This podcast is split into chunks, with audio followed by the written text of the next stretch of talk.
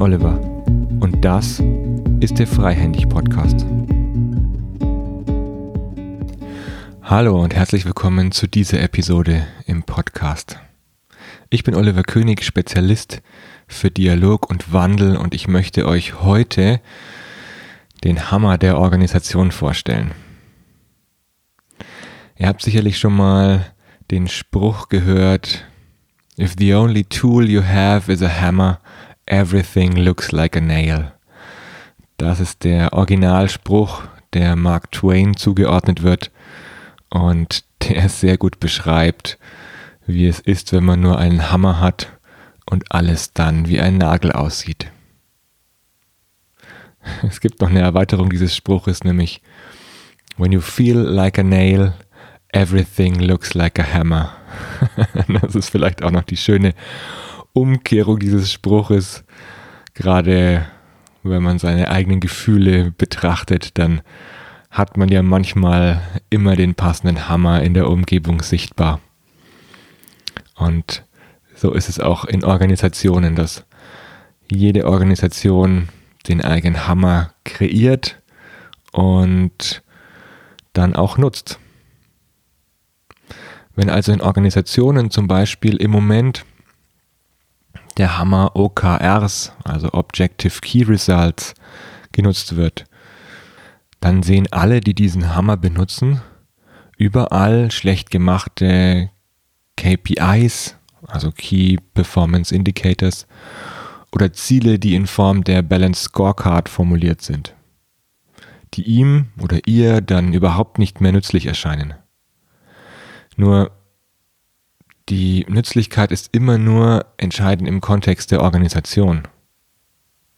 Wenn man da weiterdenkt, wer sich also als Berater auf eine bestimmte Methode wie OKRs oder gerade im Moment Design Thinking konzentriert und sich darin spezialisiert, diese Methode möglichst gut ausführen zu können, dann hat derjenige auch in jeder Organisation immer diesen Teilprozess vor Augen und damit eine Spezialdisziplin entwickelt, die vielleicht nicht für jeden Kontext und für jede Organisation in ihrer Historie passt. Das bedeutet, für mich liegt die große Freude in meinem Beruf darin, immer wieder mit unterschiedlichen Organisationen zusammenzuarbeiten. Diese Vielfalt, die Unterschiedlichkeit und die unterschiedlichen Ausprägungen von Dynamik, Kultur, von Prozessen in Organisationen ist so vielfältig, dass man diese Vielfalt überhaupt nicht in ein Modell pressen kann. Und gleichzeitig brauche ich immer wieder als Berater unterschiedliche Modelle. Ich habe da hunderte im Hinterkopf, die ich an der passenden Stelle heraushole und mir deswegen einen Reim auf die Situation machen kann, weil ich durch das, durch das Modell einen Impuls bekomme, der mich weiterbringt. Dementsprechend möchte ich euch heute ein Modell vorstellen, das mir immer wieder hilft, wenn ich neu bin in der Anbahnung mit einer Organisation, einen Veränderungsprozess zu starten, diese Organisation für mich auch einordnen zu können. Dieses Modell, um das es geht, das ist von Glasel und Lievegood entwickelt worden und dabei geht es um die unterschiedlichen Entwicklungsphasen von Organisationen. Ihr kennt es alle, ihr habt ja jeden Tag mit unterschiedlichsten Organisationsgrößen zu tun. Wenn ihr bei euch ums Eck bei einem kleinen Blumenladen einkauft, dann wird der Blumenladen wahrscheinlich Inhaber geführt sein und vielleicht ein, zwei oder ein paar Mitarbeiter haben. Ihr kennt es auch alle, wenn ihr in größeren Unternehmen einkauft oder in größere Geschäfte geht, dann findet ihr oft ja Waren vor, die von Mittelständlern produziert wurden und die eine mittlere Organisationsgröße haben. Und dann gibt es Organisationen, die weltweit tätig sind, die riesige Lieferketten im Hintergrund bedienen, die sehr stark ausdifferenziert sind und unterschiedlichste Holding- und GmbH-Strukturen im Hintergrund haben. Also die Dimension der Organisationsgrößen unterscheidet sich schon mal grundsätzlich. Wenn ich mir also nach diesem Entwicklungsmodell solche Organisationen anschaue, dann versuche ich immer einen tieferen Blick in die Organisation hineinzuwerfen. Diese drei Phasen, beziehungsweise im Original vier Phasen, die Glasel benennt, sind die Pionierphase, die Differenzierungsphase, die Integrationsphase und die Assoziationsphase. Ich möchte jetzt zunächst mal die ersten drei Phasen beleuchten. In der Pionierphase geht es vor allem darum, als kleines Unternehmen zu wachsen. Viel Flexibilität ist gefragt, weil es gibt noch keine großen vorgefertigten Prozesse oder Strukturen in der Organisation, sondern viel wird durch Flexibilität, durch persönliche Beziehungen und durch Improvisation gelöst. Der Chef ist meistens auch derjenige, der alles im Blick hat, aber auch für alles zuständig ist. Die Herausforderung in dieser Phase ist es ja, ein passendes Produkt oder eine Dienstleistung für den Bedarf am Markt zu schneidern, immer wieder anzupassen und diese Dienstleistung erfolgreich am Markt zu platzieren. Hilfreich in so einer Phase ist dann, wenn Innovationsfähigkeit und Durchhaltevermögen vorhanden ist.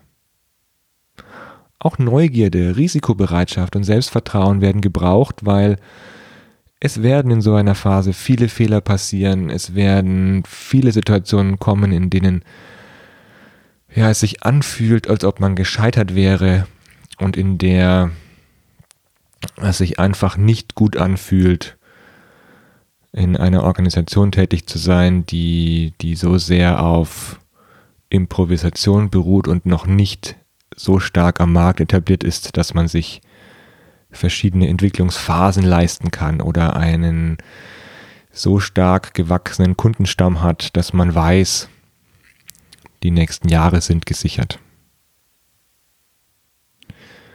Für mich in meiner Beratertätigkeit habe ich da zwei Organisationen im Blick. Ich habe mal mit einem kleinen Online-Business gearbeitet und auch mit einem Agrarbetrieb. Das sind Organisationen, in denen viel Mut zum Risiko da ist.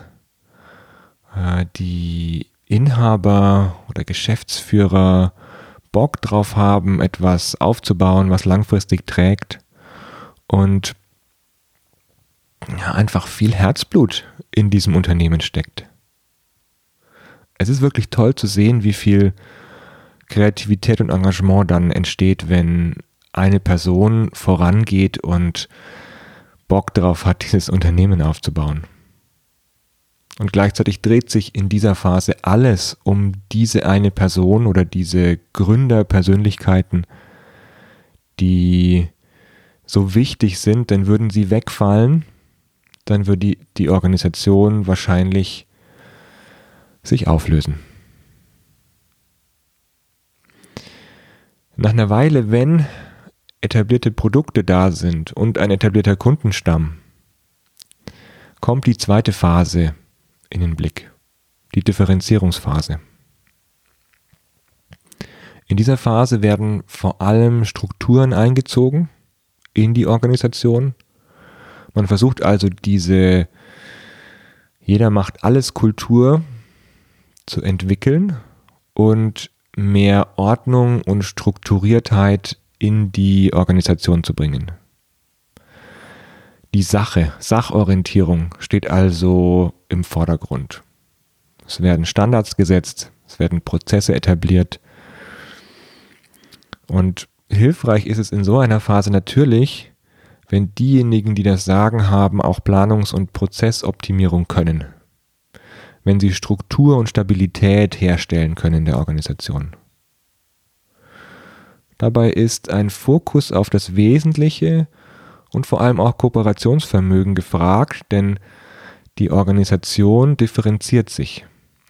Also Spezialisten für bestimmte Bereiche übernehmen die Schirmherrschaft für ihr Thema und der Gründer kann in dieser Phase nicht mehr alle Prozesse überblicken, kann auch nicht mehr Experte für alle Organisationsdetails sein.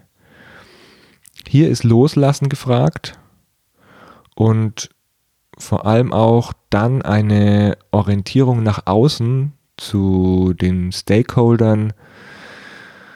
Ja, Leistungsstreben ist, glaube ich, auch ein wichtiger Punkt, weil mh, mm, es werden Menschen gebraucht, die Leistung bringen und Bock darauf haben, sich zu unterscheiden durch ihre Leistungsfähigkeit, weil in dieser Phase der Organisationsentwicklung geht es noch nicht so sehr darum, Leistung durch hm, möglichst viel Kulturarbeit zu zeigen, sondern Leistung durch möglichst große Sach- und Prozessoptimierung.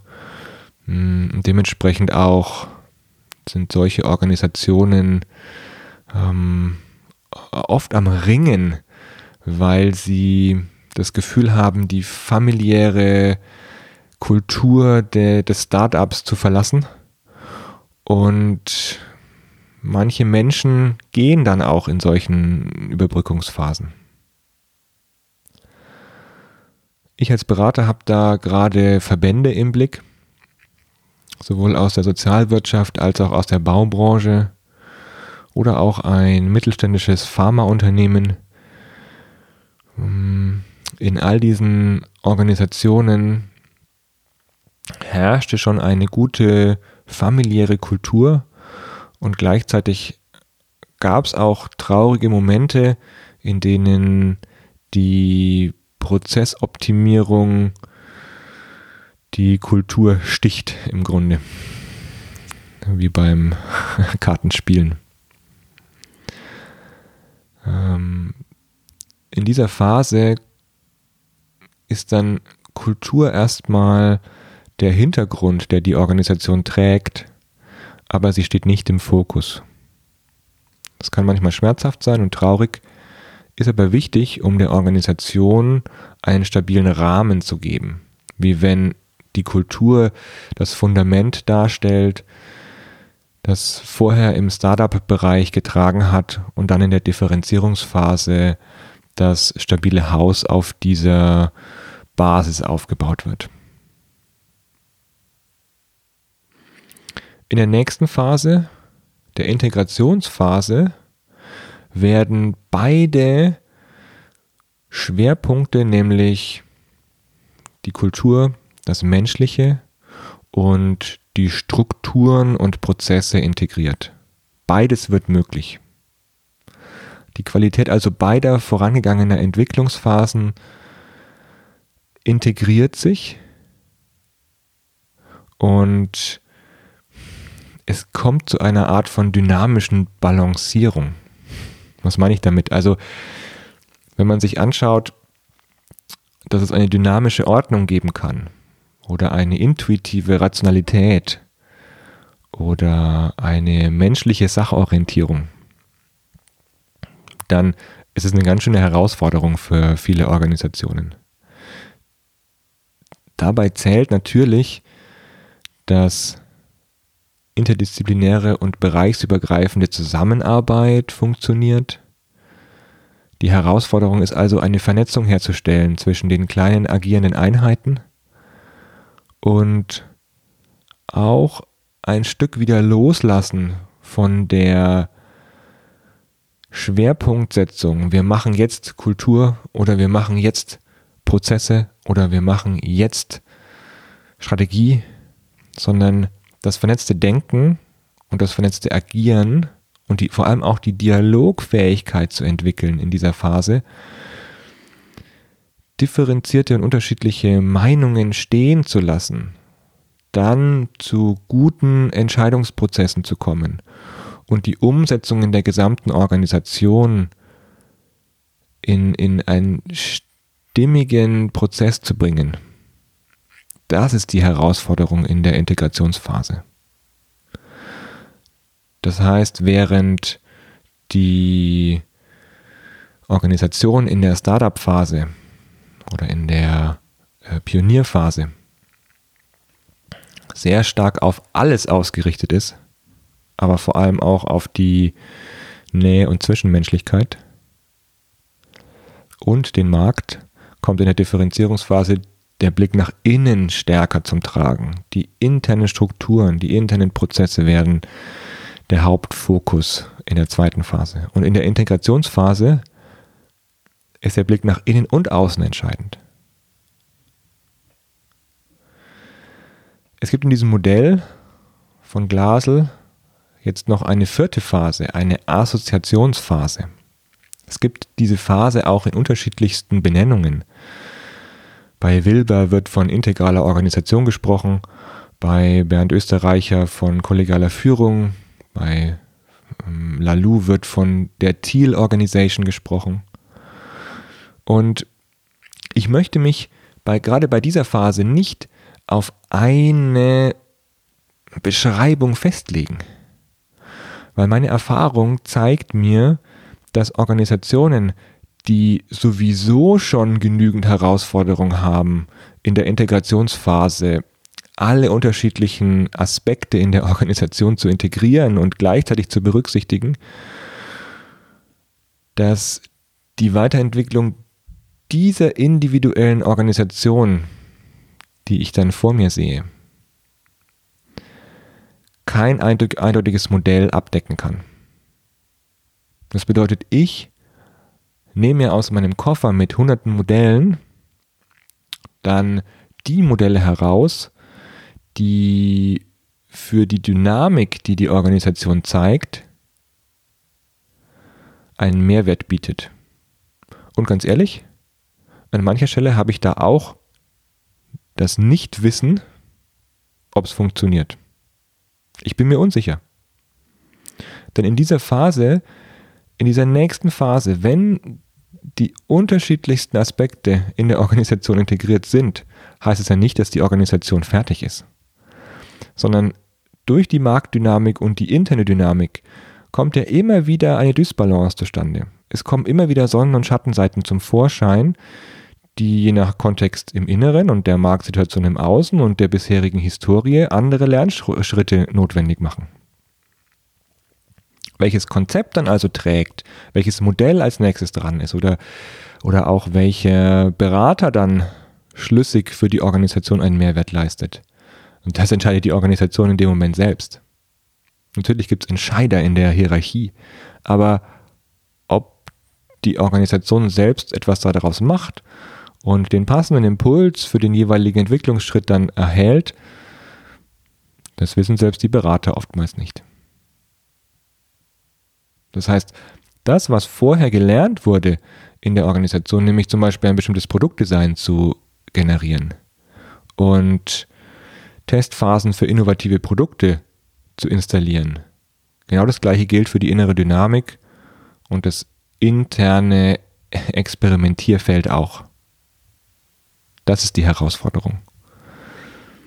Und aus meiner Sicht können da die unterschiedlichsten Konzepte zu agilen und lernenden Organisationen hergenommen werden. Und meine Empfehlung wäre, sich die kleinen Mosaiksteinchen jeweils rauszupicken, die stimmig sind und anschlussfähig und dann etwas neu zu gestalten, neu zu kreieren. Denn in dieser Organisationsentwicklungsphase gibt es kein eindeutiges Konzept, bei dem mit Sicherheit gesagt werden kann, dass es die Organisation in eine Teal Organization oder in eine kollegiale Führungsorganisation überführt. Aus meiner Sicht ist in ist das die anspruchsvollste Arbeit als Berater, aber auch die spannendste. Denn ich selbst verabschiede mich dann auch von einem Beraterwissen, von der Haltung, es wissen zu können, sondern ich gehe mit der Organisation mit und lerne auch gleichzeitig dazu. es gibt noch eine fünfte Phase, die ich noch erwähnen möchte, die mir selbst noch wichtig ist, weil sie in den meisten Entwicklungsphasen von Organisationen ausgeblendet wird. Nämlich, es kann auch sein, dass Sanierung oder Auflösung einer Organisation notwendig ist.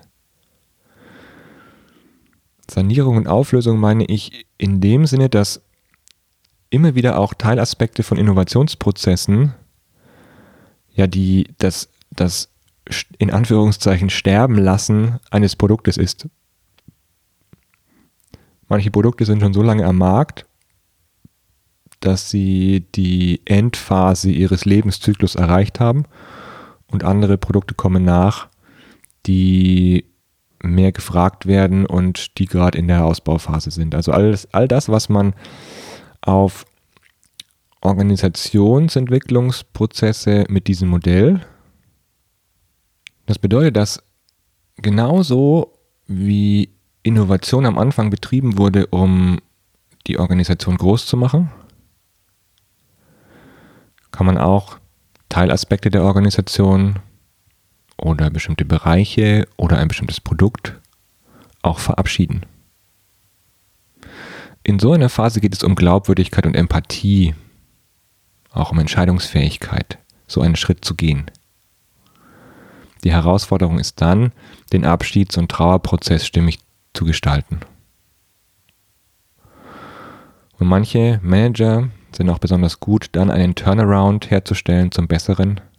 ich erinnere mich da jetzt gerade an Hüb Stevens, den Fußballtrainer, der, ich glaube, zum fünften Mal jetzt Schalke vor dem Abstieg retten möchte, der aber eben eine besondere Qualität hat und anscheinend auch irgendeine, irgendeinen Spirit in sich trägt, bei dem er sagt, ich bin derjenige, der das kann und der die Qualität hat und der auch vor allem Lust darauf hat, einen Verein oder eine Organisation vor dem Abstieg oder der Auflösung zu bewahren. Dementsprechend wäre meine Frage hier speziell auch an dich. Aus welchem Holz bist du eigentlich gemacht? Und zu welcher Phase in einer Organisation passt du denn eigentlich?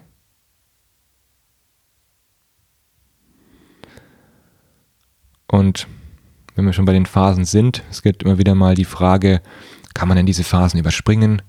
Kann man, ist es denn so linear gedacht, dass eine Organisation immer die ganzen Phasen von A nach B nach C durchlaufen muss? Und meine Antwort wäre, es kommt drauf an. Denn ich sehe mittlerweile Organisationen, die nicht linear in diesem Modell sich weiterentwickeln sondern Unternehmer, die bewusst von vornherein wissen, dass sie eine Organisation bauen, die größer sein wird als zehn Personen. Und die von vornherein Strukturen und auch solche Elemente wie kollegiale Führung einbauen in ihre Start-up-Organisation. Ich glaube deswegen, dass gerade die neuen Generationen, die sowieso mit allen digitalen Tools ausgestattet sind und die auch ähm, eine gute Idee davon haben, was es heißt, einen Prozess zu automatisieren, dass diese Generation noch viel stärker Prozessthemen der Differenzierungsphase direkt in eine Organisation mit hineinspielen werden, wenn sie sie gründen. Und ich glaube, dass es vom Unternehmer abhängt, ob derjenige oder diejenige sehr stark geprägt ist in eine Richtung. Also liegt demjenigen die Innovation der Produkte am Herzen, liegt demjenigen die interne Strukturierung von Prozessen und Abläufen am Herzen. Oder hat der oder diejenige ein Herz für die Menschen und möchte eigentlich eine Kultur eines guten Arbeitsplatzes herstellen. Ich glaube, da gibt es immer bei jedem Menschen Präferenzen. Dementsprechend wäre es, falls du jetzt gerade in einem Startup steckst oder gerade eins gründen möchtest, die Frage, gibt es blinde Flecken bei dir, die jemand anderes, der vielleicht auch noch in die Geschäftsführung passt, gut abdecken könnte. Und ein Duo, vielleicht ein, eine stimmigere Geschäftsführung auf Dauer darstellt als ein einzelner Geschäftsführer.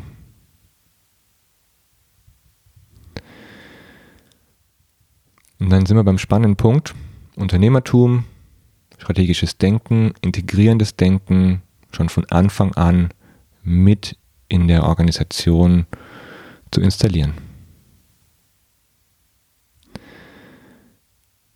Zum Schluss komme ich jetzt auf den Hammer zurück, nämlich wenn du dir anschaust, in welcher Entwicklungsphase sich dein Unternehmen befindet, welchen Hammer entwickelt deine Organisation eigentlich gerade? Und welche Nägel sieht deine Organisation deshalb automatisch immer wieder und sehr fokussiert? Sind es gerade die passenden Nägel? Sind es gerade die passenden Hämmer, die entwickelt werden?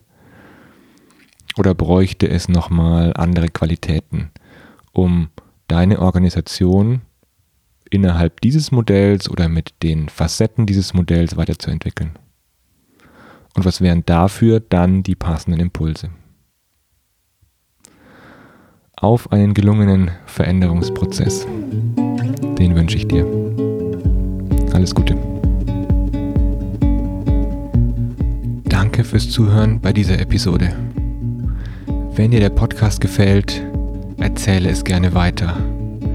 Teile, like oder abonniere den Podcast. Du findest alle Infos dazu auf www.freihändig.net freihändig mit AE. Wenn du mit mir arbeiten möchtest, dann schau auf meine Homepage oliver-könig.net König mit UE. Alles Gute und auf ein freihändiges Wirken und Leben.